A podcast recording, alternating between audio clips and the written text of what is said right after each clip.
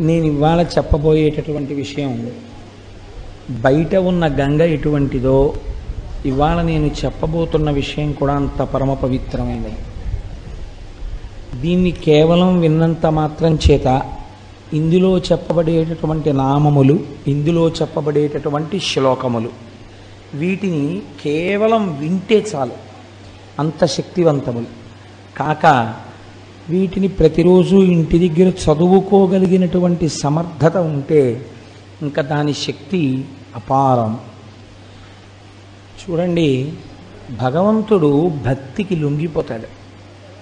కేవలము ఆయన ఎందు భక్తితో ఈశ్వరుడు ఉన్నాడు ఆయన మనకి రక్షకుడు అన్న నమ్మకంతో ఉన్నటువంటి వ్యక్తి సర్వకాలముల యందు ఈశ్వరుడి చేత రక్షింపబడతాడు. ఇక్కడ మీరు ఒక విషయాన్ని గమనించవలసి ఉంటుంది. సాధారణంగా ఏం చెప్తామంటే భక్తి కలిగిన వాడు ఈశ్వరుడి చేత రక్షింపబడతాడు. అంటే ఇప్పుడు ప్రయోజనం ఎవరిది? నేను భక్తిగా ఉన్నాను అనుకోండి నా భక్తి వలన నేను ఈశ్వరుని చేత రక్షింపబడతాను.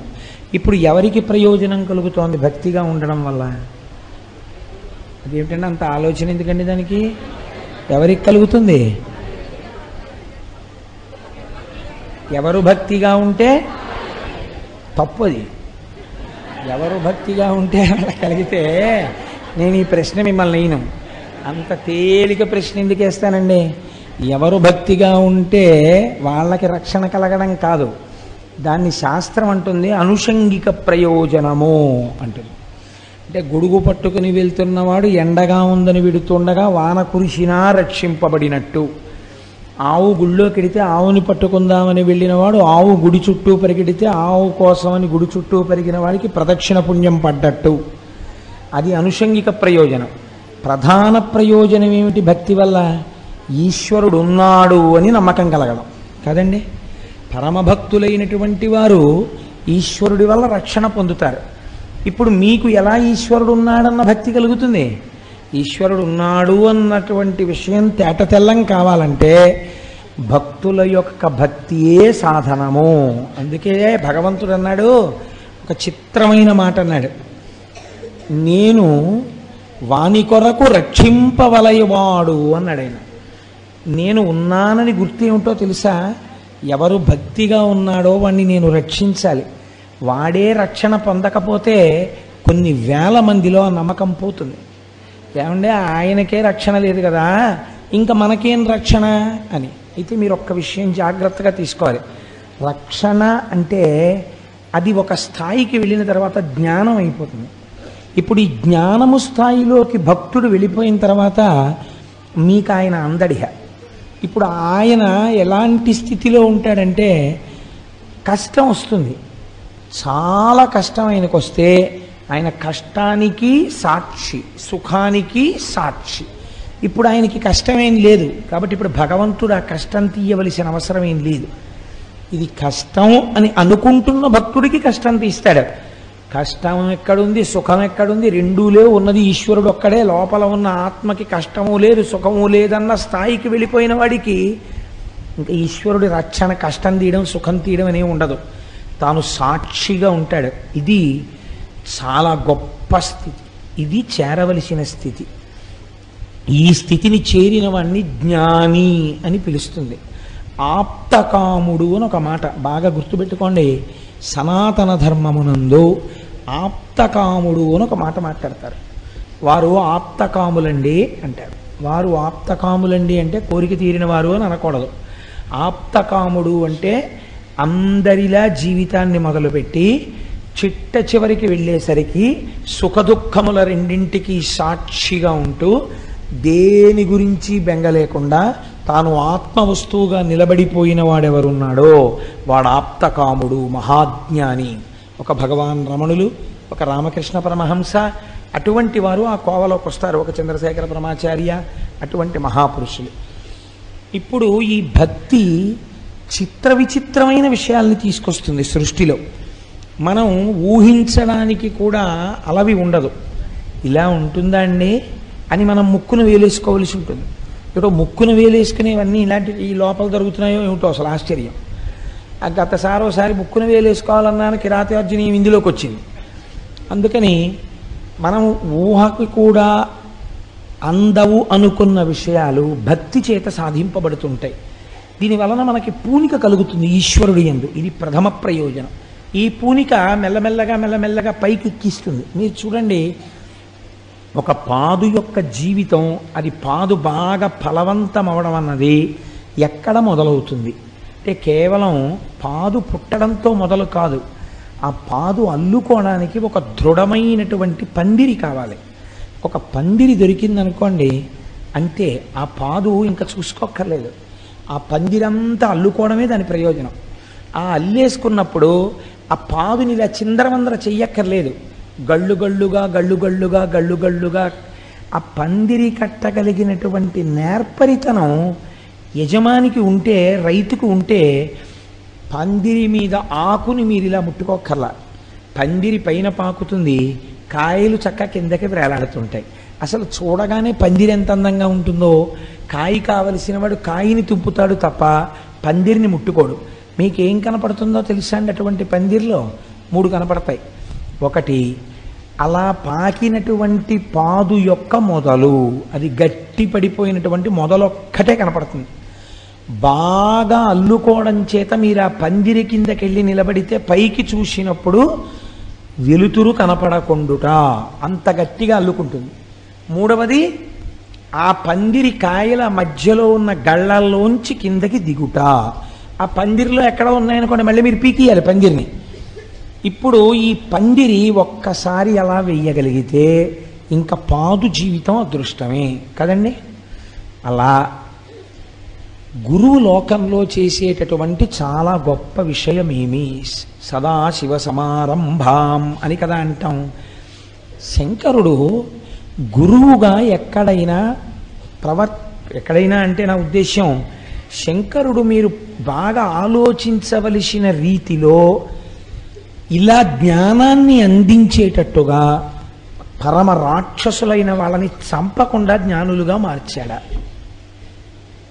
అలా మారిస్తే అది చమత్కారం కదండి. అసలు చాలా ఆశ్చర్యం కదా. అప్పుడు వాడి జీవితం పందిరైంది. గురువు ఈ పందిరి వెయ్యాలి. గురువు యొక్క లక్షణం ఏంటంటే పాదు రేపు బాగా కాయాలంటే పందిరి ఒక్కటి జాగ్రత్తగా వేసి తీగని పందిరి మీదకి పెట్టేస్తే అందించేస్తే చాలు. ఇంకేం లేదు. ఏం చేయాలంటే రోజు మొదట్లో చెంబుడు నీళ్ళు వస్తుండాలి. అలా అవతల వారి మనస్సు ఈశ్వరుణ్ణి అల్లుకునేటందుకు వీలుగా అందమైనటువంటి పందిరిని నిర్మాణం చేయాలి ఈ పందిరి ఈశ్వరుడి పట్ల ఆభిముఖ్యము. ఇది సత్యమే ఇది మనం వినాలి ఇది తెలుసుకోవాలి ఇది ఆచరించాలి అనేటటువంటి బుద్ధి భక్తుని ఎందు కలిగేటట్టుగా ముందు గురువు నడవాలి. గురువుకు ఆ నడువడి లేదనుకోండి యజమానే పందిరే పాదేం చేస్తుంది? గురువుకే లేదనుకోండి అటువంటి నడువడి కేవలం నోటి మాట చెప్తే దానివల్ల ఎవరిని అనుసరిస్తాడు శిష్యుడు? గురువుని అనుసరించడానికి గురువు దగ్గర ఏది ఆ చాగబుద్ధి? కనుక పందిరి వెయ్యగలగాలి నీళ్ళు మొదట్లో పొయ్యగలగాలి. ఎప్పుడు నీళ్ళు పోసినా ఆది వస్తువు ఏదో ఆ ఈశ్వరుడి గురించే మాట్లాడుతుండాలి. ఎటువైపుకి వెళ్ళిపోతూ ఉండండి మళ్ళీ అక్కడికి వచ్చేయాలి. చూశారా? ఈశ్వరుడు అంటుండాలి. అది బాగా బలం అవుతుంది పాదుకి. అంతేగాని మీరు పందిరంతా నీళ్ళు వేయాలి ఏంటంటే పందిరి బలంగా ఉండడానికి. పందిరి మొదట్లో నీళ్ళు పోస్తే చాలు. చక్కటి కుదురు కట్టి నీళ్ళు అటు ఇటు పోకుండా రోజు చెంబుడు నీళ్ళు గురువుగారు తన దగ్గరికి వచ్చిన వాళ్ళతో రోజు ఈశ్వరుడు ఎందు పూనిక కలిగేటట్టుగా చక్కగా నాలుగు మాటలు. చాలు. ఆ పందిరి కావలసినన్ని ఫలాలను ఇచ్చేస్తుంది. ఈశ్వరుడు అంత గమ్మత్తుగా ప్రవర్తిస్తాడు. సదాశివ సమారంభాం అండంలో రహస్యం. మీరు ఇప్పుడు అవధరించండి. పూర్వకాలంలో భృగువు అనబడేటటువంటి మహర్షి కవి అని నామాంతరం ఆయనకి ఆ భృగువుకి ఒక కుమారుడు. ఆయనకి భార్గవుడు అని పేరు. ఇలా కూడా పూర్వకాలంలో ఉండేది వాళ్ళందరూ భార్గవులే ఇంకా. ఆయన ఆ కుమారుడి పేరు భార్గవుడు. ఆయన తల్లి పేరు ఉషణ. చాలా చిత్రంగా ఉంటాయండి. ఆవిడ పేరు ఉషణ. భార్య పేరు ఊర్జస్వతి. పౌరాణికంగా ఉండేటటువంటి పేర్లని మీరు తీసుకుని వాటి వెనకాతల ఉండే రహస్యం ఏమిటో ఆ పేరు ఎందుకు పెట్టారో ఆవిడ అలా ఎందుకు ప్రవర్తించిందో మీరు విచారణ చేస్తే అబ్బాయి ఎంత మంచి పేరులో అనిపిస్తుంది మీకు. ఈ ఊర్జస్వతి ప్రియవ్రతుని యొక్క కుమార్తె. ఈ ప్రియవ్రతుడెవరు? ఉత్తానపాదుని యొక్క సోదరుడు. మీకు ఇప్పుడు ఉత్తానపాదుడు అనేటప్పటికి ఎవరు గుర్తు రావాలి? ధ్రువుడు జ్ఞాపకం రావాలి. అంటే ఏదో జరగబోతోంది. అంటే వంశంలో ముందు ఎక్కడికి ఎడుతోంది? ఇతపూర్వం ఆకాశంలో ఒక గ్రహ గ్రహాలన్నీ తిరగడానికి ఆలవాలమైనటువంటి స్తంభముగా ఎవరు నిలబడ్డారో అటువంటి వాడు పుట్టిన వంశంలోని పిల్ల ఇక్కడికి వచ్చింది ఇప్పుడు ఆవిడ కడుపున పుట్టాడు ఇది సంస్కార బలాలంటే. ఒక్కొక్క మహాపురుషుడి యొక్క కుమార్తె ఒక్కొక్క వంశంలోంచి వచ్చిన పిల్ల సుక్షేత్రమవుతుంది.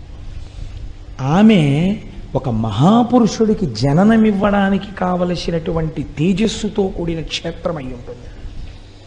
కనుక కోడల్ని ఇంటికి తెచ్చుకోవడంలో మర్యాద ఎందుకు చూసుకోవాలి? జాగ్రత్త ఎక్కడ చూడాలంటే ఇక్కడే చూడవలసి ఉంటుంది. ఇన్ని ఆలోచిస్తే అలాంటి కోడల గురించి వెతుకుతూ కూర్చుంటే పిల్లాడికి వయసు అయిపోదు కదా అని కూడా అనుమానంగా ఉంటుంటుంది నాకు ఒక్కొక్కసారి. సరే ఇప్పుడు నాకు అంత తొందరగా అవసరం ఏం లేదనుకోండి కాబట్టి నేను నిదానంగా ఆలోచించుకోవచ్చు. ఆ- హడావిడేం లేదు. కాబట్టి ఇప్పుడు ఆమె ఊర్జస్వతి. ఊర్జస్వతి భృగువు యొక్క భార్య. ఈ ఊర్జస్వతి భృగువుల యొక్క కుమారుడు భార్గవుడు. ఈయనకి మళ్ళీ నలుగురు కుమారులు కలిగారు ఆ భార్గవునకు. వాళ్ళ పేర్లు చండు మొదట ఆయన పేరు. అమర్కుడు రెండు ఆయన పేరు. త్వాష్ట్రుడు ఒక ఆయన పేరు. ఈ మొదటి ఇద్దరి పేర్లు విన్నప్పుడు మీకు ఏం గుర్తొస్తుంది? చండు అమర్కుడు. వీళ్ళిద్దరే రాక్షస జాతికి అంతటికీ గురువులు. ప్రహ్లాదోపాఖ్యానంలో ప్రహ్లాదుడికి పాఠాలు నేర్పిన రాక్షస గురువులు చండు అమర్కుడు. కాబట్టి ఇప్పుడు ఈ పైన భార్గవుడు ఎవరు? మీరు పట్టేసేయగలగాలి. చండామర్కుల ఇద్దరు కూడా ఎవరి కొడుకులు? శుక్రాచార్యులు వారి కొడుకులు. ఈయనకి మరి శుక్రుడు అన్న పేరు ఎలా వచ్చింది? భార్గవుడు కదా. అంటే బిరుదునామం అయి ఉండాలి. అసలు పేరుని బిరుదునామం కప్పేసింది. అంత కీర్తి ఎక్కడి నుంచి వచ్చింది? మీరు విచారణ చేయవలసి ఉంటుంది. ఇప్పుడు చండు అమర్కుడు త్వాస్ట్యుడు త్వాష్ట్రుడు ధరాత్రుడు నలుగురు కుమారులు పుట్టారు. ఈయనకి ఒక కోరిక పుట్టింది భార్గవుడికి. ఇది సృష్టిలో చాలా చిత్రమైనటువంటి కోరిక. మీరు ఇతపూర్వం పురాణం విన్నప్పుడల్లా ఒక విషయాన్ని రోజు వింటున్నారు. ఎవడైనా రాక్షసులు సాధారణంగా ఏం కోరుతారు? అయ్యా నీ చచ్చిపోకూడదంటారు. నీ చచ్చిపోకూడదంటే వాడి ఉద్దేశం ఏంటంటే ఆత్మకి చావు లేదు. కాబట్టి ఇంకేం చచ్చిపోకూడదు? శరీరం చచ్చిపోకూడదు. అంటే బ్రహ్మగారు అంటారు అలా కుదరదు ఇంకో మాట చెప్పండి అంటారు. అంటే వాడు ఏదో పెద్ద లిస్టు చెప్తాడు. చెప్తే బ్రహ్మగారు అంటారు తథాస్తు అంటారు వెంటనే మహానుభావుడు శ్రీమన్నారాయణుడు దానికి మినహాయింపు వచ్చేటట్టుగా ఒక అవతారం తీసుకుంటాడు. తీసుకుని సంహరించేస్తాడు. ఇది అడిగిన వాడు ఉండడు వెళ్ళిపోతాడు. ఈ మధ్యలో కొంత అల్లరి చేస్తాడు వాడు. వాడు మొదటి కన్ను ఏమిటంటే దేవలోకం మీదకి వెళ్ళిపోతూ ఉంటాడు చేస్తుంటాడు. ఇంతే కథ. ఎక్కడికి వెళ్ళినా అంతే. కాబట్టి ఇంత తపస్సు చేసి చచ్చిపోకూడదని కోరేవాళ్ళు రాక్షసులు. ఋషులు తపస్సు చేసి ఇంకా మేము పుట్టకూడదంటారు. వాళ్ళు దీనికి విరుద్ధం అడుగుతారు. ఇంకా మేము పుట్టకూడదు. ఇంకా మళ్ళీ పుట్టడం అంటే ఏంటి? శరీరం పుచ్చుకోకూడదు. శరీరం పుచ్చుకోకూడదంటే వాళ్ళు ఏమవ్వాలి? మోక్షం పొందాలి. అంటే ఈశ్వరుల్లో కలిసిపోవాలి. వాళ్ళంటారు మాకు మళ్ళీ పుట్టుకొద్దంటారు. వీళ్ళంటారు మేము సావకూడదంటారు. సావకూడదని అడిగిన వాళ్ళు చచ్చిపోతుంటారు. పుట్టకూడదని అడిగిన వాళ్ళు పుట్టకుండా అయిపోతుంటారు. కదండి? నాకు చావు పుట్టుకలతో భయం లేదన్నవాడు కూడా చావు పుట్టుకకి అతీతంగానే వెళ్ళిపోతాడు. అది విచిత్రం. శంకరాచార్యులు వారు అలాగే అడిగారు. అయితే గ- అది ఇంకా పెద్ద స్థాయి. అలా అడగడం. అసలు నిజంగా మీరు ఆ స్థాయిల గురించి వింటుంటే ఇంకా గమ్మత్తుగా ఉంటుంది. కాబట్టి ఇప్పుడు ఈయన ఈ రెండు కోవలకి చెందడి భార్గవుడు. ఈయనన్నాడు అసలు చావన్నది ఒకటి లోకంలో ఉంది కదా. శరీరాలు చచ్చిపోతుంటాయి కదా. ఈ చచ్చిపోయిన శరీరాన్ని వెంటనే బతికించేసే శక్తి నాకు వస్తే అనుకున్నాడు. ఇది ఎంత చిత్రమైన కోరికండి.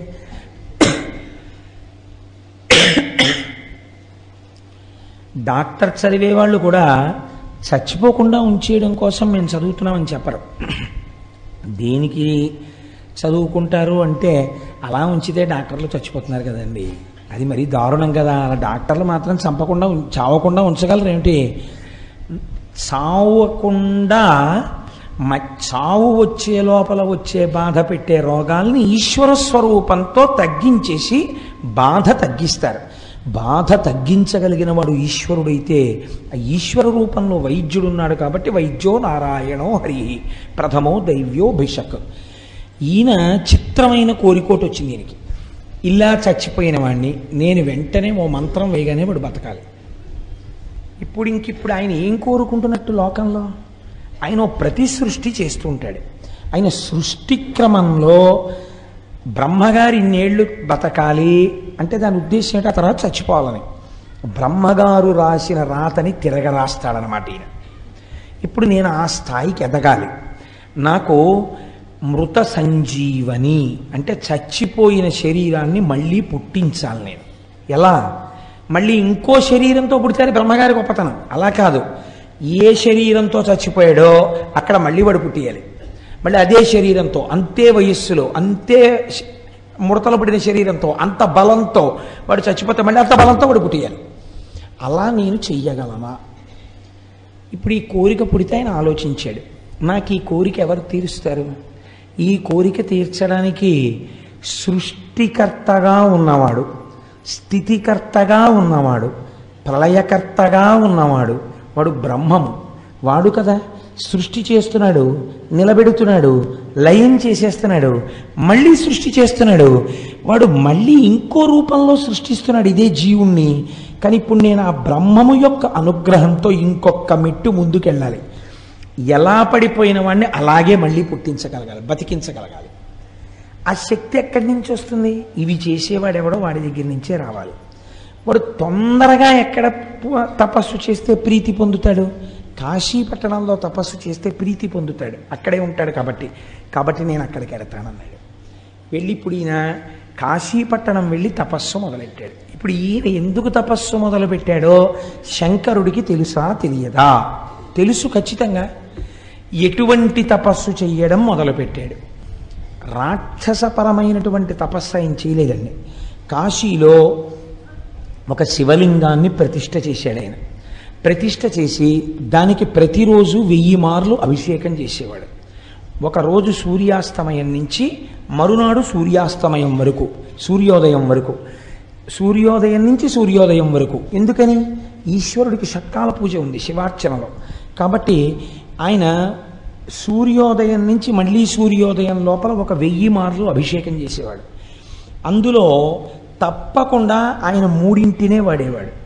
ఇదే అభిషేకానికి ఉన్న గొప్పతనం. మొదటిది పంచామృతములను వాడాడు.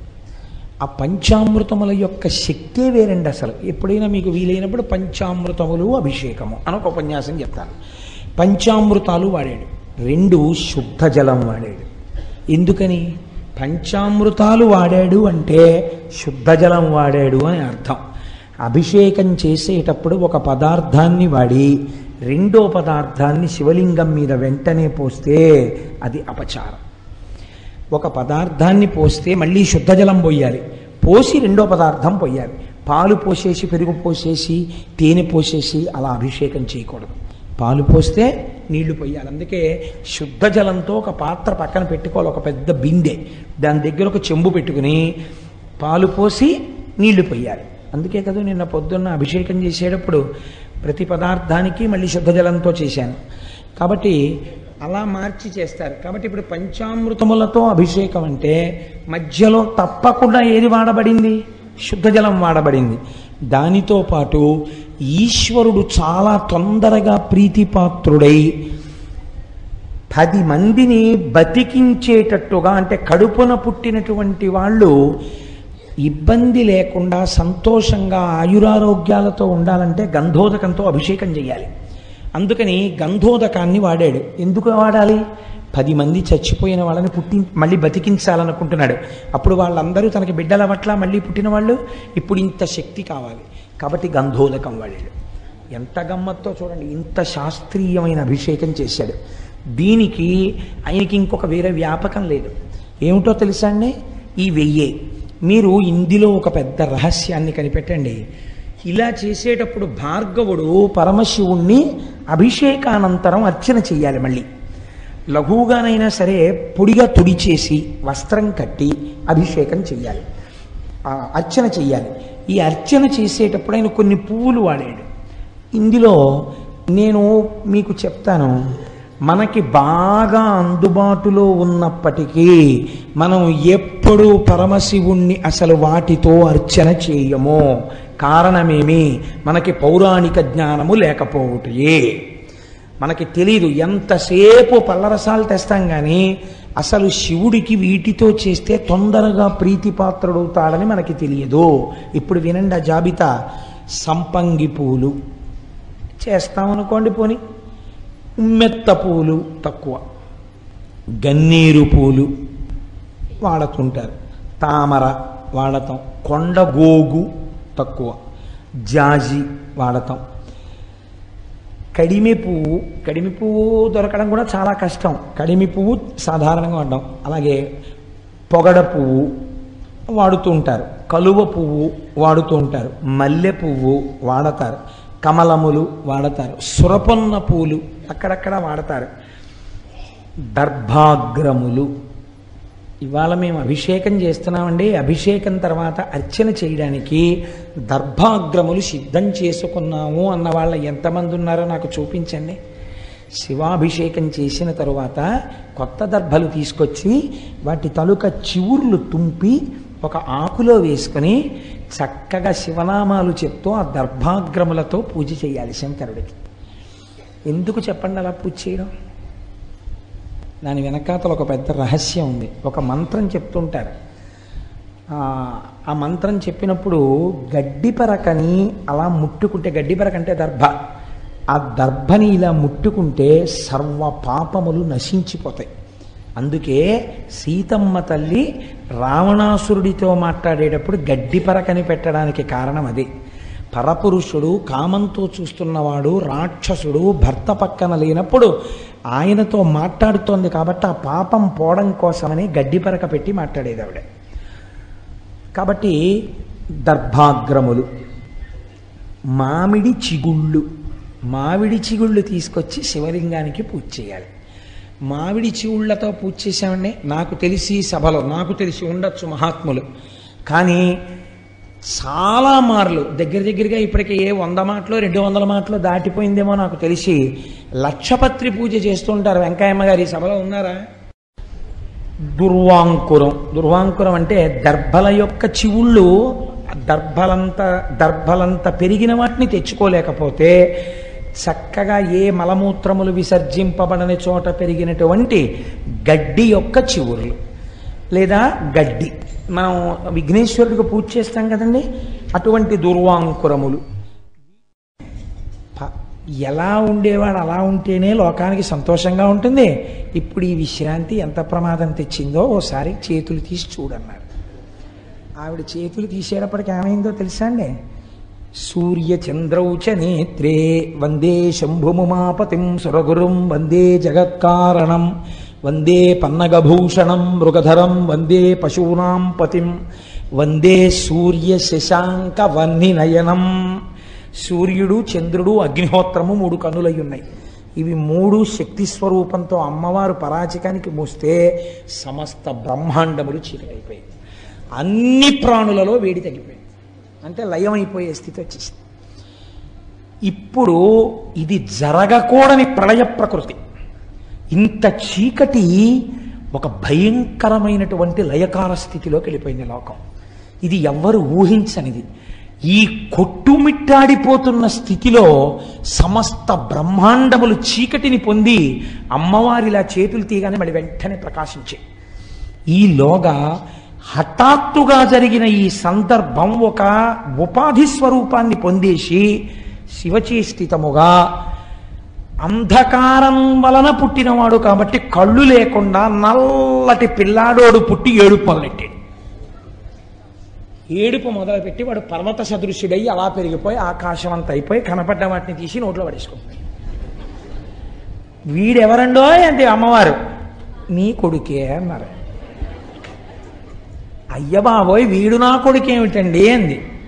నువ్వు కళ్ళు ముయ్యడం వల్ల పుట్టాడు కనుక వాడు నీకు నాకు కొడుకే. మనం ఎవరం జగత పితరౌ వందే పార్వతీ పరమేశ్వరవు ఇప్పుడు వాడిని చంపేయడమో ఏదో చేయడానికి వీల్లేదు. ఏం చేయాలి? కాపాడాలి. కాబట్టి వాడిని పిలిచి ఒరే నువ్వు అలా తినీకు మనుషుల్ని వాళ్ళని అడవిలో తిరుగుతుండు అని అరణ్యానికి పంపించేశారు.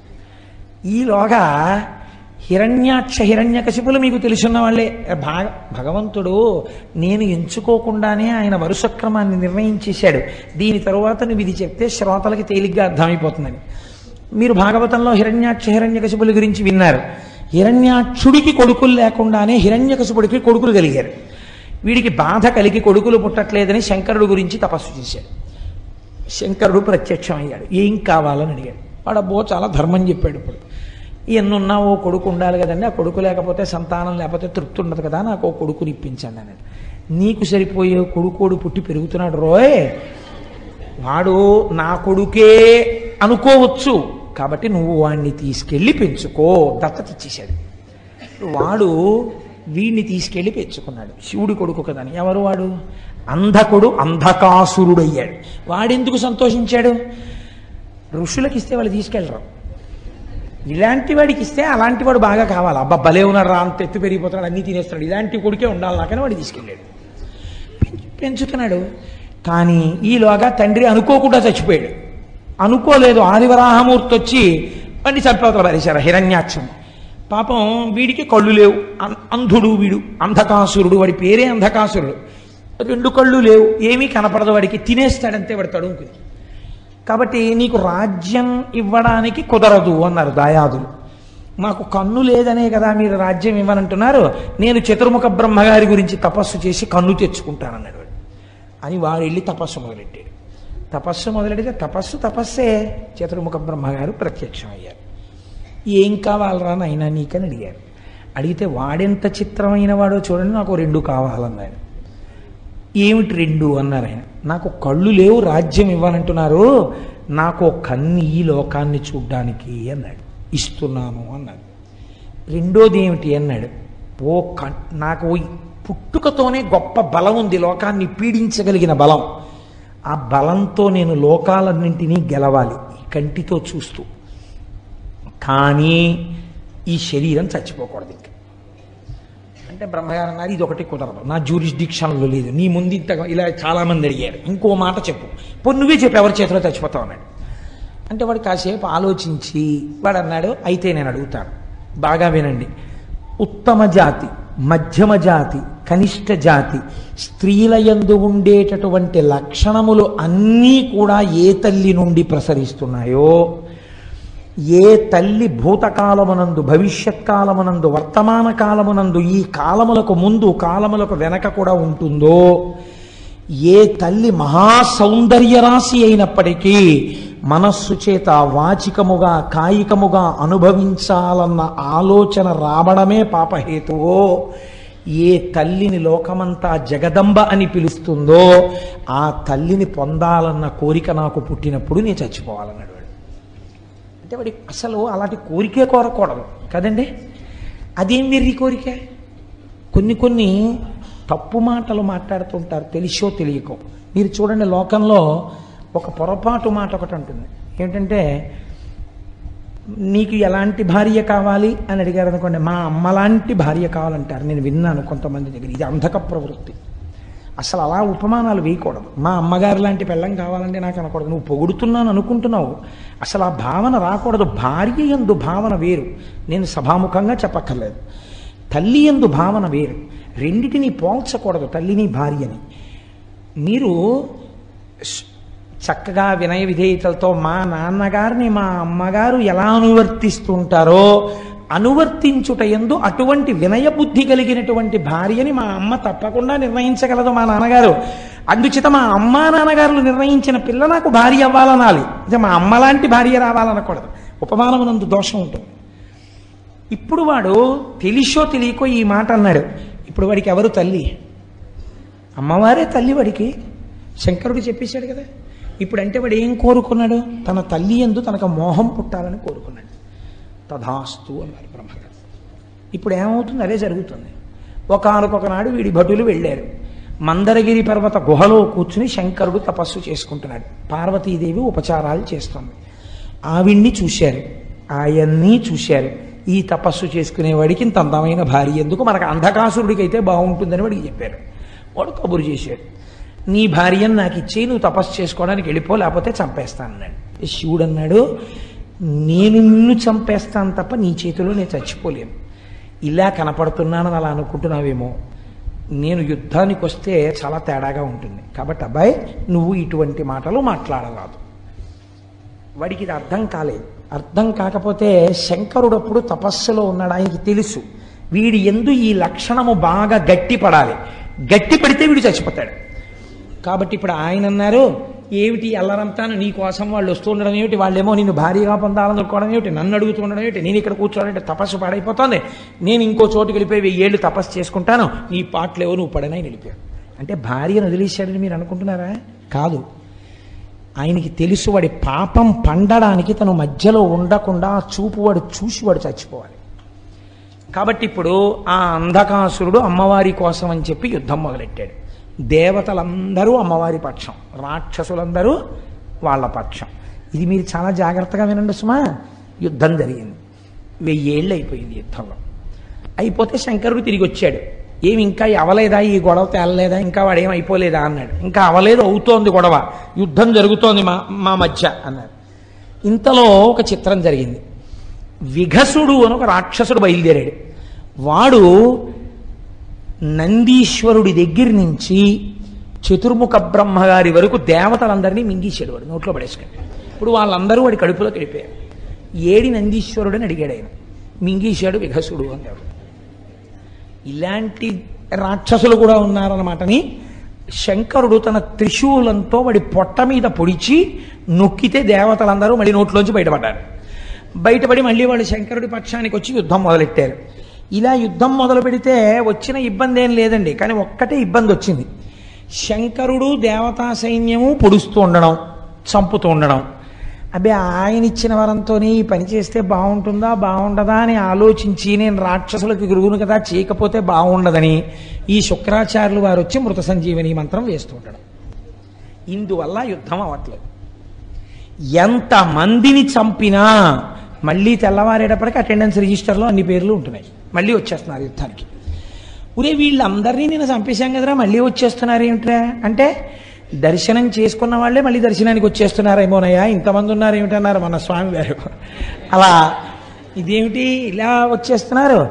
విషయం ఏమిటన్నాడు తెలియనట్టు శంకరుడు. అంటే ఆ కింకరుడు అన్నాడు ఆయన దగ్గర ఉన్నవాడు శుక్రాచార్యుల వారికి మీరు ఉపదేశం చేసేసారు కదా మహానుభావ ఆయన మళ్ళీ బతికించేస్తున్నాడు. ఎక్కడున్నాడు శుక్రుడు అన్నాడు. అదిగో అక్కడ పర్ణశాల వేసుకుని శరీరాలను అక్కడికి పట్టుకెడతారు. మంత్రం చెప్తుంటారు వాళ్ళు లేచి వచ్చేస్తుంటారు. ఇదే ప్రక్రియ. అందుకని ఇలా వెళ్ళి ప్రసాదం పుచ్చుకొచ్చేసినట్టు ఈ భౌతికాయాలు తీసుకుని అక్కడికి ఎడతారు. ఆయన ఇలా అంటారు మళ్ళీ లేచి వెళ్ళిపోతుంటారు పరిగెడుతుంటారు వాళ్ళు. యుద్ధానికి వచ్చేస్తుంటారు. అందులో వాళ్ళకి భయం లేదు అసలు చావని. అందుకని వాళ్ళు దరదరా వచ్చేస్తుంటారు యుద్ధం చేస్తుంటారు చచ్చిపోతుంటారు శరీరాలు పట్టుకెళ్తుంటారు మళ్ళీ తీసుకొస్తుంటారు. ఇదే పెద్ద ఆట కింద ఉంది వాళ్ళకి ఈశ్వర. మీరు ఇచ్చిన విద్య ఓహో నేనిచ్చిన విద్య శుక్రాచార్యుడు నాకే ఇబ్బంది కల్పిస్తున్నాడు అనమాట శుక్రుణ్ణి పట్టి ఇక్కడికి తెండాను. దేవతలు వెళ్ళి శుక్రుణ్ణి పట్టి తీసుకొచ్చారు. శంకరుడు ఇప్పుడు శుక్రాచార్యుల వారు బయట ఉంటే ప్రమాదం. మృత సంజీవని వేసేస్తున్నాడు అందరికీ. ఎక్కడ దాచాలని చూసి ఎక్కడ దాచినా రాక్షసులు వెతికి తెచ్చుకుంటారు. అలా చేత్తో పట్టుకుని తీసుకుని నోట్లో పడేసుకుని గుడుక్కుని మింగేశాడు. ఇప్పుడు శుక్రాచార్యుల వారు శంకరుడి కడుపులోకి వెళ్ళిపోయి గర్భవాసం చేస్తున్నాడు. ఇది విచిత్రం. చిత్రం ఏమిటో ఎక్కడండి ఇది నీ వరం నీకు బరువు అవుతుంది ఒకనాడు. కాబట్టి నువ్వు నా గర్భవాసం చేయవలసి ఉంటుంది. ఇప్పుడు ఆ కడుపులోకి వెళ్ళాడు. కడుపులోకి వెళ్ళి శుక్రాచార్యుల వారు తిరుగుతున్నాడు శివుడి కడుపులో. చూస్తుంటే బయట ఏమున్నాయో అన్నీ అక్కడే కనపడుతున్నాయి.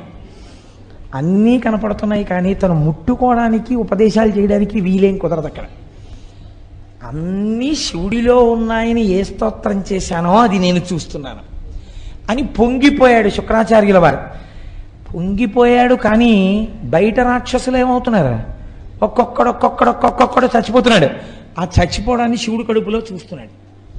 ఆఖరికి అందరూ చచ్చిపోయారు. చనిపోయిన తర్వాత అంధకాసురుడు మిగిలాడు. ఇప్పుడు శంకరుడు ఏం చేశాడంటే వాడి త్రిశూలం పెట్టి గుచ్చాడు ఇలాగా. ఎండిపోయిన ఆకులు ఇలా గుచ్చి తీస్తుంటారు చూడండి. అలా కింద పడిపోయిన వాడికి త్రిశూలం గుచ్చాడు. చంపలేదు. చంపకుండా ఆ త్రిశూలాన్ని ఇలా పైకెత్తాడు. ఇప్పుడు వాడు ఆ త్రిశూలం మీద పడుకున్నాడు. పడుకుని ఇలా శంకరుడు త్రిశూలం పట్టు కూర్చున్నాడు. కూర్చుంటే పైనుంచి చేతులు చాపి ఆయన జటాజూటాన్ని పీకుతున్నాడు. అలా కొన్నాళ్ళు యుద్ధం జరిగింది. యుద్ధం కాదు శంకరుడేం దానికి ప్రతీకారం చేయలేదు. అలా వాడు శంకరుడి జటాజూటం వంక కొన్నాళ్ళు అలా చూస్తూ ఉన్నాడు. చూస్తూ ఉండిపోయిన తర్వాత ఒక ఆశ్చర్యకరమైనటువంటి విషయము ద్యోతకమైంది. ఈ కంటితో ఉన్న కంటితో ఇన్నాళ్ళ నుంచి దేన్ని చూసి ఇవన్నీ అనుభవైక వేద్యములు అనుకుంటున్నాడో త్రిశూలమునకు నిల గుచ్చుకుని ఉండిపోయిన తరువాత వాడికి వీళ్ళు నా తల్లిదండ్రులు. లోకమునకే తల్లిదండ్రులు. నేను ఎంత పాపపు కోరికే కోరాను. నా పాపం ఎలా నిష్కృతవుతుందని అప్పుడు వాడు శంకరుడు యొక్క నూట ఎనిమిది నామములు చెప్పాడు. నూట ఎనిమిది నామములు చెప్పిన తర్వాత శంకరుడు త్రిశూలాన్ని కిందకి దింపి ఇలా అన్నాడు. వాడు ఊడి కింద పడ్డాడు. కింద పడి వాడు కన్నీరు వరదలై కారుతుండగా పార్వతీ పరమేశ్వరుల పాదాల మీద పడ్డాడు.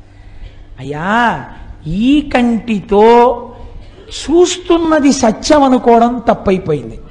అందుకని ఒక తప్పు కోరిక కోరాను. ఈ త్రిశూలం మీద పడుకున్నాక నాకు అసలు విషయం అర్థమైంది. నా తప్పు మన్నించి నన్ను కరుణించమని అడిగాడు. నిన్ను ప్రమథగణాలలో ఒక గణాధిపతిగా తీసుకుంటున్నానని శంకరుడు గణాధిపతిగా తీసుకున్నాడు. అంధకాసురుడు శంకరుడికి కింకరుడైపోయి భక్తితో బతికేశాడు. ఆ నూట ఎనిమిది నామాలు పరమశక్తివంతం. దీని వెనకాతల ఉండే రహస్యం ఏమిటో మీకు నేను చెప్తాను కొద్దిసేపట్లో. మీరు కంగారు పడకండి. కనీసం నేను ఆ నూట ఎనిమిది నామములు మీకు చెప్పకపోతే నేను కించిత్తు దోషం చేసిన వాడిని అవుతానేమో అని నాకు అనిపించి నేను ఆ నూట ఎనిమిది నామాలు మీకు చూపించడం కోసం అని చెప్పి తీసుకొచ్చాను. మీరు ఒక్కసారి విందురు కానీ నేను తింగరవాడిని ఇందులో పెట్టాను అక్కడ పెట్టాను.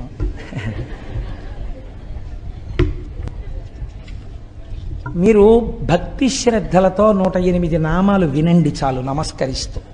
అలా చెప్తే ఏమైందో నేను తర్వాత చెప్తాను. అందుకే కొన్ని కోట్ల కోట్ల కోట్ల జన్మల తర్వాత తప్ప ఇవి వినరు అంది శాస్త్రం. ఇవి చదవరు.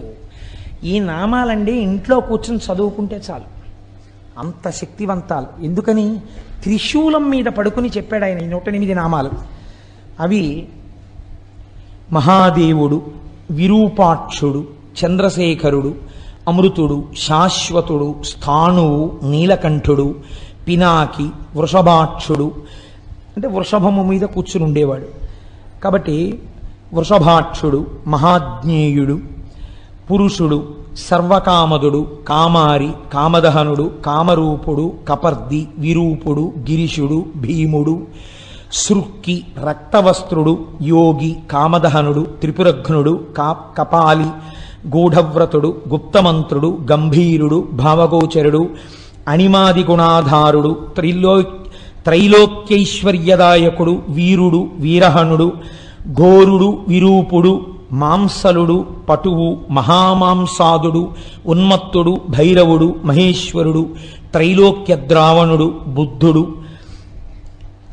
లుబ్ధకుడు యజ్ఞసూదనుడు ఉన్మత్తుడు కృత్తివాసుడు గజకృత్తి పరిధానుడు క్షుబ్ధుడు భుజంగభూషణుడు దత్తాలంబుడు వీరుడు కాశినీ పూజితుడు అఘోరుడు ఘోరదైత్యఘ్నుడు ఘోరఘోషుడు వనస్పతి రూపుడు భస్మాంగుడు జటిలుడు శుద్ధుడు బేరు భేరుండక తసేవితురు భూతేశ్వరుడు భూతనాథుడు పంచభూతాశ్రితుడు ఖగుడు క్రోధితుడు విష్ణురుడు చండుడు చండీశుడు చండికాప్రియుడు చండుడు తుంగుడు గరుత్మంతుడు అసవభోజనుడు లేలిహానుడు మహారౌద్రుడు మృత్యువు మృత్యు అగోచరుడు మృత్యుమృత్యువు మహాసేనుడు శ్మశానవాసి అరణ్యవాసి రాగస్వరూపుడు విరాగస్వరూపుడు రాగాంధుడు వీరాగ వీతరాగ శతార్చితుడు సత్వగుణుడు రజోగుణుడు తమోగుణుడు అధర్ముడు వాసవానుజుడు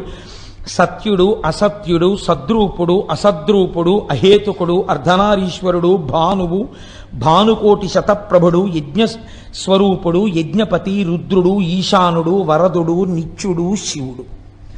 ఇవి నూట ఎనిమిది నామములు. త్రిశూలం మీద పడుకుని ఆయన చెప్పినటువంటి పరమపావనమైన నామములు. ఇందులో ఉండేటటువంటి రహస్యాన్ని మీరు అర్థం చేసుకోండి. మనందరం కూడా పార్వతీ పరమేశ్వరుల యొక్క బిడ్డలమే. కానీ మనకి ఉన్నటువంటి బ్రహ్మదత్తమైన నేత్రము సృష్టి అందియబడిన నేత్రము దేనికి ఉపయోగపడుతోంది? నన్ను మీరు క్షమిస్తే కామక్రోధములను అనుభవించడానికి. నామరూపాత్మకంగా లోపంలో లోకంలో మీకు బాగా ఇష్టమనిపించినది కామం తెచ్చి ఇంట్లో పెట్టడానికి. దాన్ని అనుభవించడానికి. అది అనుభవైక వేద్యము కాలేదు అనుకున్నా వేరొకడికి దక్కుతోందన్న క్రోధం వచ్చి వ్యగ్రతతో ప్రవర్తించడానికి. పేపర్లు తీస్తే అవే కదండి తెల్లారితే. కాబట్టి ఇటువంటి కామక్రోధములకు ఆ కన్ను పనికొస్తోంది. దాని వలన మీరు ఉపయోగమును పొందలేకపోతున్నారు. ఈ కన్ను త్రిగుణములలో తిప్పుతోంది. అందుచేత ఎటువంటి స్థితిని పొందుతున్నాం మనం అంటే కామమునకు వశులమై హద్దులేని స్థితిని పొందడమే ఆయన అడిగినటువంటి వరం. కాబట్టి ఇప్పుడు దీని వలన ఏది వస్తుంది? మృత్యు వస్తుంది మళ్ళీ పుట్టుకొస్తుంది. పుట్టుక మృత్యువు లేని స్థితి రాదు. కానీ ఈ కన్ను ఈశ్వరుణ్ణి చూడ్డానికి ఎప్పుడు పనికొచ్చింది? త్రిశూలం మీద పడుకుంటే పనికొచ్చింది. త్రిశూలం అనగా ఏమి? అంటే సత్వ రజస్ తమోగుణాతీతమైన స్థితి. సత్వం అంటే కొంతసేపు సంతోషంగా ఉండడం. రజోగుణం అంటే పరిగెడుతూ ఉండడం. ఏదో సంపాదించాలి ఏదో తీసుకొచ్చేయాలి ఆ వస్తువు తీసుకొచ్చేయాలి కోరికతో ఉండడం. తమోగుణం అంటే కోపంగా ఉండడం పడుకుంటూ ఉండడం నిద్రపోతూ ఉండడం అలసత్వం బుద్ధిజాడ్యం ఇవన్నీ తమోగుణం. మనం ఈ మూడింట్లోనే తిరుగుతాం. కాసేపు సంతోషంగా ఉన్నట్టుంటాం. టికెట్లు ఇస్తున్నారు కౌంటర్ తీశారనేటప్పటికీ ఎగబడిపోతాం. ఓ లైన్లో కూడా నిలిచాం. అప్పుడు మనని రజోగుణ ప్రకోపం. అక్కడే దెబ్బలాడుకోవడం తమో గుణ ప్రకోపం. ఆ తర్వాత మై కట్టుకుని ఎవరో అరిస్తే లైన్లో నించోవడం సత్వగుణం. కాబట్టి ఏమైంది? నిన్న దెబ్బలాడుకున్న వాళ్ళే మర్నాడు పూజకు పట్టుపంచ కట్టుకుని వచ్చి ఎంతో భక్తి ప్రపత్తులతో పూజ చేస్తాడు. ఏమనుకోవాలి? సత్వగుణం. మీరు కావలసిన కోరిక కోరుకోండి అని అనడమే భయం. నీ పాదముల ఎందు అచంచలమైన భక్తి నిమ్మనడం. ఏదో కోరికలు కోరుతాడు. రజోగుణం. ఈ మూడు గుణములలో తిరగకుండా మూడు గుణములకు ఆధారమైనటువంటి నిర్గుణం ఒకటి ఉన్నదే అది శుద్ధ సప్తమును కూడా దాటిన స్థితి అది త్రిశూలం. శంకరానుగ్రహంగా త్రిశూలం మీకు తగలాలి. ఈశ్వరుడు అనుగ్రహించాడు తగిలించాడు. తగిలించి పైన పెట్టాడు దృష్టికోణం మారిపోయింది. ఆ కంటితోనే చూస్తున్నాడు కానీ ఇప్పుడు ఎలా కనపడ్డారు? తల్లిదండ్రులుగా కనపడ్డారు. వాళ్ళని చేరడాన్ని కోరుకున్నాడు అంతే. ఇప్పుడు ప్రమథగణాలలో కింకరుడు అయిపోయాడు ఇప్పుడు మరి శుక్రాచార్యుల వారి పరిస్థితి ఏమిటి? ఆయన లోపల కూర్చున్నారు గర్భంలో. యుద్ధం అయిపోయింది. చూస్తున్నారు అన్ని చక్క లైవ్ టెలికాస్ట్ టీవీలో చూసినట్టు చూస్తున్నారు. ఓర్ నాయనో నేను ఎవరి కోసం అందరినీ బతికించానో ఆ అంధకాసురుడు శివుడు ప్రమదగణాల్లోకి వెళ్ళిపోయాడు. ఇప్పుడు యుద్ధం లేదేం లేదు బయటంతా ప్రశాంతం. ప్రారంభమైనప్పుడు ఎంత వానో ఉపన్యాసం అయిపోయేటప్పటికి అంత తగ్గిపోయినట్టు. కథా ప్రారంభంలో ఎంత అల్లరో కథ చివరికి అంత ప్రశాంతం అయిపోయింది నేను మాత్రం కడుపులో ఉండిపోయాను. ఎలా? ఇప్పుడు ఆయనకి ఇబ్బంది పట్టుకొచ్చింది. ఇబ్బంది పుట్టుకుంటే ఆయన ఒక చిత్రమైనటువంటి పని చేశాడు. ఇప్పుడు శివగర్భమునందు వాసము చేసి శివగర్భములో తిరిగి తిరిగి ఆ కడుపులోంచి బయటికి రావాలనుకున్నాడు.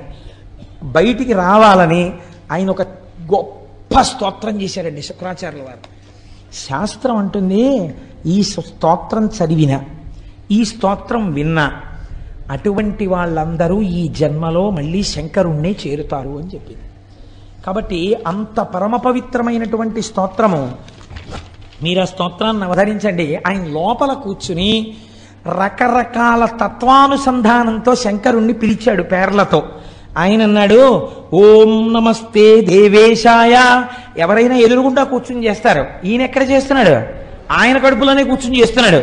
ఆయనకి వినపడతాను ఓం నమస్తే దేవేశాయ సురాసుర నమస్కృతాయ భూత భవ్య మహాదేవాయ హరిత పింగళ లోచనాయ బలాయ బుద్ధిరూపిణే వయ్యాగ్రవసనచ్ఛదాయ ఆరణేయాయ త్రైలోక్య ప్రభవే ఈశ్వరాయ హరాయ హరినేత్రాయ యుగాంత కారణాల యుగాంతకారణాయానలాయ గణేశాయ లోకపాలాయ మహాభుజాయ మహాహస్తాయ శూలినే మహాదంస్త్రినే కాలాయ మహేశ్వరాయ అవ్యయాయ కాలరూపిణే నీలగ్రీవాయ మహోదరాయ గణాధ్యక్షాయ సర్వాత్మనే సర్వభావన సర్వభావనాయ సర్వగాయ మృత్యుహంత్రే పారియాత్ర సువ్రతాయ బ్రహ్మచారిణే వేదాంతగాయ తపోంతగాయ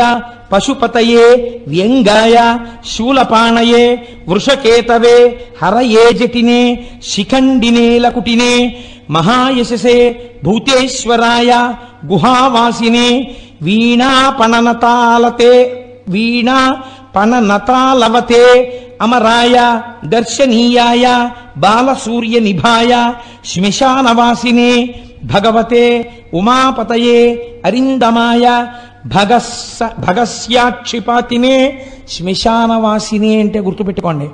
ఈ లోకమంతా ప్రాణులన్నీ భస్మైపోతే కదండి ఉంది? అందుకని లోకమంతా మహాశ్మశానమే. అది దాని అర్థం అంతటా శివుడు నిండి ఉన్నాడని.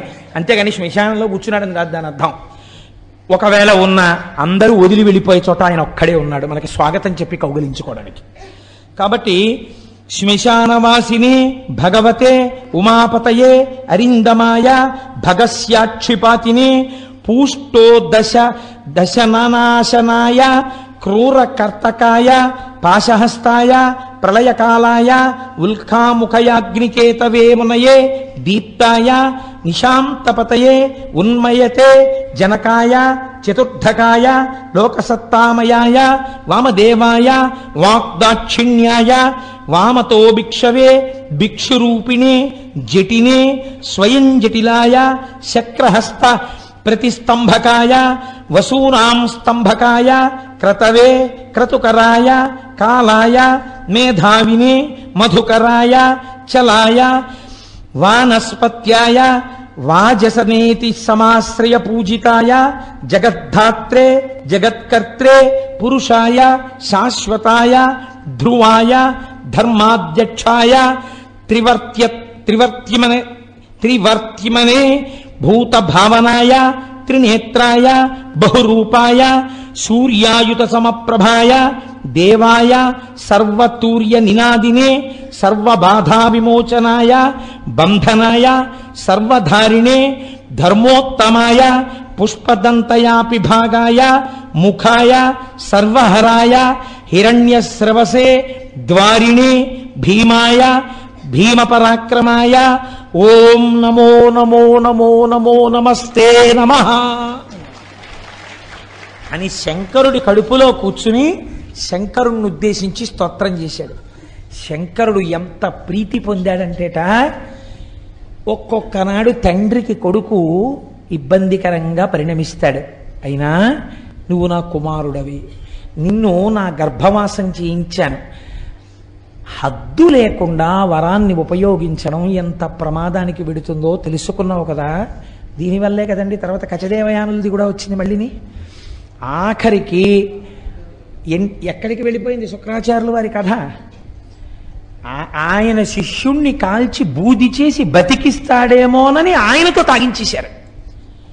మళ్ళీ కూతురు కోసం ఆ కచుణ్ణి బతికించవలసి వస్తే కడుపులో ఉన్నటువంటి వాడికి ఉపదేశం చేసి బయటికి వచ్చాక నేను చచ్చిపోతాను రా మళ్ళీ నువ్వు నన్ను బతికించని చెప్పవలసి వచ్చింది.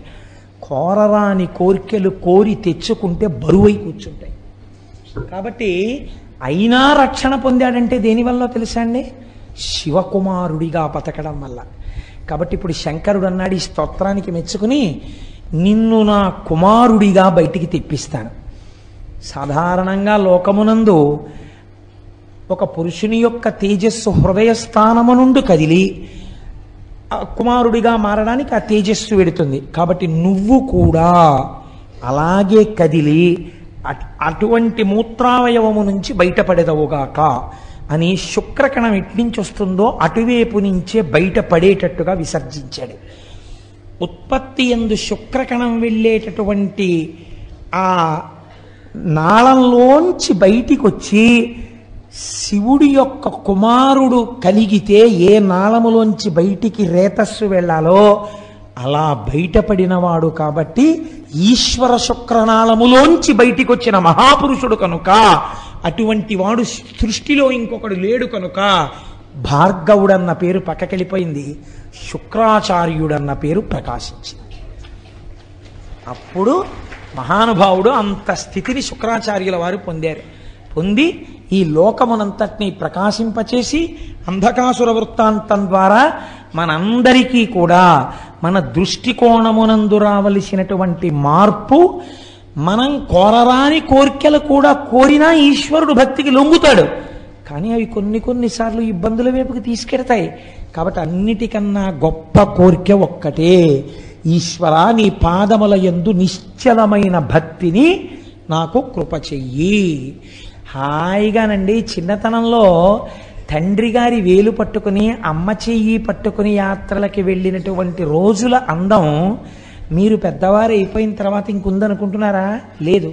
మీ కాటేజీకి మీరు పరిగెత్తాలి మీరు రైలు దిగాలి మీ పెట్లు మీరు చూసుకోవాలి ఎవరి మీదో విసుక్కోవాలి. మీరు రైల్లో ఆడుకుంటుంటే ఏ డోర్ దగ్గరికి వెళ్ళిపోతారో అని నాన్నగారు వెనకాలే వచ్చి పట్టుకుని తీసుకెళ్ళి కూర్చోపెట్టి ఒళ్ళో కూర్చోపెట్టుకుని అమ్మ కూర్చోపెట్టుకుని ఆ కావలసింది మళ్ళీ పిల్లాడ ఆరోగ్యం పాడవుతుందని వేడి పాలు కొని ఆ పాలు పట్టించి బిస్కెట్లు పెట్టి హోటల్లో ఏడుస్తూ కూర్చున్న వాడికి అన్నం పెట్టి వాడికి తలనీలాలు ఒళ్ళో కూర్చోబెట్టుకుని బుర్ర పట్టుకుని జాగ్రత్త ఏం జాగ్రత్త అంటూ తలనీలాలు ఇప్పించి హాయిగా మీరు ఆడుకుంటుంటే అమ్మా నాన్న మిమ్మల్ని కాపాడుకుంటుంటే మీకు బాధ ఏముందండి వెనక అన్నిటికీ వాళ్ళు ఉన్నారు మీకు ఇంత జ్వరం వస్తే మొక్కడానికి వాళ్ళు ఉన్నారు పూజలు చేయడానికి వాళ్ళు ఉన్నారు వాళ్ళు ఉండగా మీకు భద్రత. రక్షించే వాళ్ళు వెనకాలుంటే మీకు భద్రత. మీ అంతట మిమ్మల్ని మీరు రక్షించుకోవడానికి మీరు కోరికలు కోరుకున్న ఆ కోరికలు మిమ్మల్ని రక్షిస్తాయి అనుకోవడం భద్రత. కాబట్టి అడగవలసింది ఒక్కటే. ఈశ్వర నీ పాదముల యందు నిశ్చలమైన భక్తిని కృపచేయి నా మనస్సు కదిలిపోయి వేరొక దానికోసం వేరొక దానికోసం వెంపర్లాడకుండా నా మనస్సు ఎప్పుడు నీకోసం వెంపర్లాడేటట్టు నన్ను అనుగ్రహించు. ఇప్పుడు బాధ్యత ఎవరి మీద పడుతుంది? భగవంతుడి మీద పడుతుంది. మీ మనస్సు కదిలిపోకుండా తన పాదాలు అందించాలి. కాబట్టి మిమ్మల్ని ఆయన రక్షించుకుంటాడు. అందుకే శంకరులు అంటారు ఎప్పుడు అడగవలసినా మనం ఒక్కటే అడగాలి. ఈశ్వర మీ పాదముల ఎందు చెక్కు చెదరని నిశ్చల భక్తిని కృప చెయ్యి. మీకు ఆ భక్తి కలిగి మీరు ఆ భక్తితో ఉన్నప్పుడు మీరు ఎందుకు పాడైపోతారండి? ఈశ్వరుడే మిమ్మల్ని రక్షించుకుంటాడు తల్లిదండ్రులు. పిల్లలు పాడైపోతాడు ఒప్పుకుంటారా? ఎలా కాపాడుకుంటారు? అలా మిమ్మల్ని భగవంతుడే కాపాడుకుంటాడు. ఇంత గొప్ప విషయాన్ని మనకి ఆవిష్కరించి అంతటి అంధకాసురుడు చిట్ట చివరికి ఏ స్థితిని పొందాడో? శుక్రాచార్యుల వారు ఎంత గొప్ప స్థితిని పొందారో? ఎంత భక్తితో నిలబడ్డారో? మీరు చూడండి. ఆయన కోరుకున్న వరం ఒక్కటే ఆయన ఇబ్బంది పెట్టిందేమో లోకల్లో కానీ ప్రపంచంలో పరమేశ్వరుడు తనంత తాను ఇచ్చినటువంటి వరాలు మిగిలినవి. ఏది? శుక్రస్థానం ఇచ్చాడు. దీదీప్యమానం చేసింది. నీవు ఉదయించే వేళలో ధర్మకార్యం జరిగితే ప్రకాశిస్తుందన్నాడు. పనికొచ్చింది. వివాహం జరిగితే ఉపయోగపడుతుందన్నాడు. పనికొచ్చింది. నువ్వు నా గర్భవాసం చేయవలసి ఉంటుందన్నాడు. పనికొచ్చింది. నిన్ను దాటి ఎవ్వరూ వెళ్ళరన్నాడు. పనికొచ్చింది. నువ్వు లోకపూజితుడు అవుతావన్నారు. పనికొచ్చింది. నువ్వు తపస్సు చేసిన చోట శుక్రేశ్వరుడై నేను వెలుస్తానన్నాడు. పనికొచ్చింది. ఇందులో స్నానం చేసి నక్తం చేస్తే పుత్రులు పుడతారన్నారు. పనికొచ్చింది. నీ ఎందు భక్తితో ఉంటే పిల్లలు పుడతారన్నారు. పనికొచ్చింది. ఇబ్బంది పెట్టింది ఏదైనా ఉంటే తనంత తాను కోరుకున్నది ఒక్కటే పెట్టింది. కాబట్టి మీకు నాకు ఏమర్థం అవ్వాలి? మనంత మనం ఏమీ కోరక్కర్లేదు. ఎప్పుడైనా మీరు కోరిక కోరుకోండి అంటే ఏ కోరిక కోరాలని దాని అర్థం? నీ పాదముల యందు చెక్కు చెదరని నిశ్చల భక్తిని కృపచేయదుగాక మహానుభావుడు జగద్గురువులు కనుక దయార్ద్ర హృదయుడు కనుక శంకరుడు శంకరులుగా వచ్చారు కనుక శంకరులు ఇదే చెప్తారు. నరత్వందేవ తన్నగవన మృగత్వం శకత పశుత్వం కీటత్వం భవతు విహగత్వాది జననం. సదా తత్పాదాబ్జస్మరణ పరమానందలహరి విహారాసక్తం చిద్రూ దయమిహ కింతేన వపుషా. నాకు ఏ శరీరం వస్తుందన్న దాని గురించి నాకు బెంగలేదు నాకు కావలసింది ఏమిటో తెలుసా శంకర? ఏ శరీరంలో ఉన్నా నీ పాదముల ఎందు భక్తి. ఆయన ఒక ఏకంగా శరీరాల స్థాయిలో మాట్లాడారు. దూర్జట్ అన్నాడు లోకుల్నంగని మెచ్చని ఎలుగని లోలోన నిందించని చీకాకున్బడని మహాత్ముడనని జేలొగ్గని మూకీభావమునం తిట్టని త్రోయని నీ కారుణ్యము కలిగి ఉండినను అంతే చాలునో శంకరా అన్నాడు. ఇవి మనం నేర్చుకోవలసినవి. ఆయన అనుగ్రహం ఉందా? పవి పుష్పంబగు అగ్ని మంచగు నాకోపారం భూమి స్థలంబగు. శత్రుండతిమిత్రుడౌ విషము దివ్యాహారమౌ నిన్నగా అవనీ మండలి లోపలం శివ శివేచ్ఛాభాషణోల్లాసకిన్ శివా నీ నామము సర్వవస్యకరమౌ శ్రీకాళహస్తీశ్వర మీరు తెలిసో తెలియకో ఆ నామాన్ని రాసేటప్పుడు కాయిక కైంకర్యం అవుతుంది. చెయ్యి పట్టుకుంటుంది. కాళ్ళు రాయడానికి వీలుగా కూర్చుంటాయి. శరీరం వంగుతుంది. కళ్ళు చూస్తాయి. పెన్నుని వేళ్ళు పట్టుకున్నాయి. శ్రీ శివ అని లోపల ఉచ్చరిస్తున్నారు. పైకి అంటే ఫలితం తక్కువ లోపలంటే ఫలితం ఎక్కువ. కాబట్టి ఇప్పుడు పైకి అనకుండా శ్రీ శ్రీ శివ అనుకుంటూ రాస్తున్నారు. లోపలంటున్నారు మానసిక వాచిక కాయిక కైంకర్యములు మూడు జరిగిపోయాయి. ఇప్పుడు ఒక్క శ్రీశివ పుస్తకంలో ఎంత శక్తి ఉంది? అలాంటివి ఒక ఐదు కోట్ల శ్రీ శివ పుస్తకం తయారై ఒక స్తూపంలో పెట్టామనుకోండి ఇప్పుడు ఆ స్తూపం ఏమవుతుందో తెలుసా అండి? అపారమైన శక్తికి కేంద్రం అయిపోతుంది ఇప్పుడు ఇది ఎవరికి పనికి వస్తుంది ఎవరు రాశారో తెలియదు పుస్తకాలన్నీ లోపల ఉన్నాయి ఊళ్ళో ఎవరికైనా ఇబ్బంది వచ్చిందనుకోండి వెళ్ళి ఆ శివస్తూపం చుట్టూ ప్రదక్షిణం చేస్తారు. శక్తికి ఒక లక్షణం ఉంటుంది. అది ప్రసరణం జరుగుతుంది. ఇప్పుడు విద్యుత్ ఉందనుకోండి పరిగెడుతుంది ప్రవాహం. ఇప్పుడు ఆ లోపల ఉన్న శక్తి పైకి తరంగముల కింద వ్యాప్తి చెంది ఉంటుంది.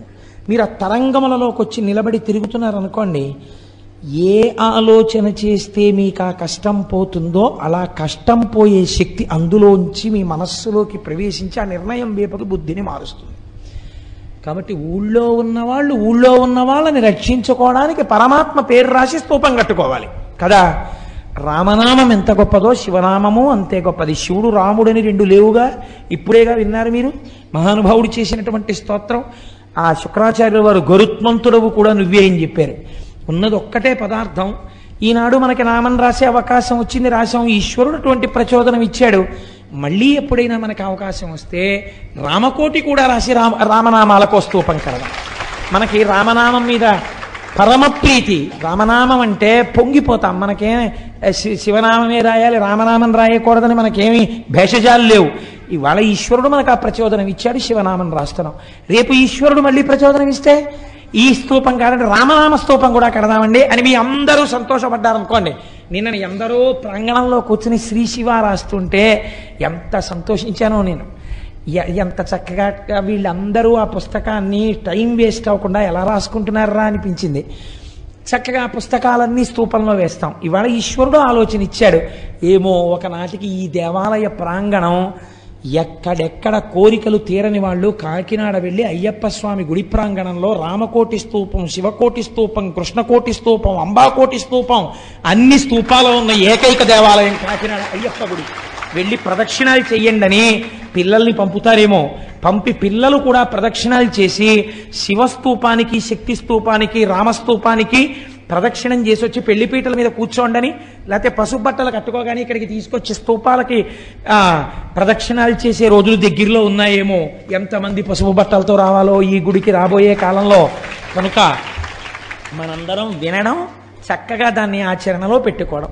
మీరు విన్నారు కదా ఇప్పుడు? శివానుగ్రహం అంటే ఎలా ఉంటుందో శుక్రుడు ఏ స్థాయికి వెళ్ళగలిగాడు అంధకాసురుడు సావవలసిన వాడు ప్రమదగణాల్లోకి వెళ్ళిపోయాడు.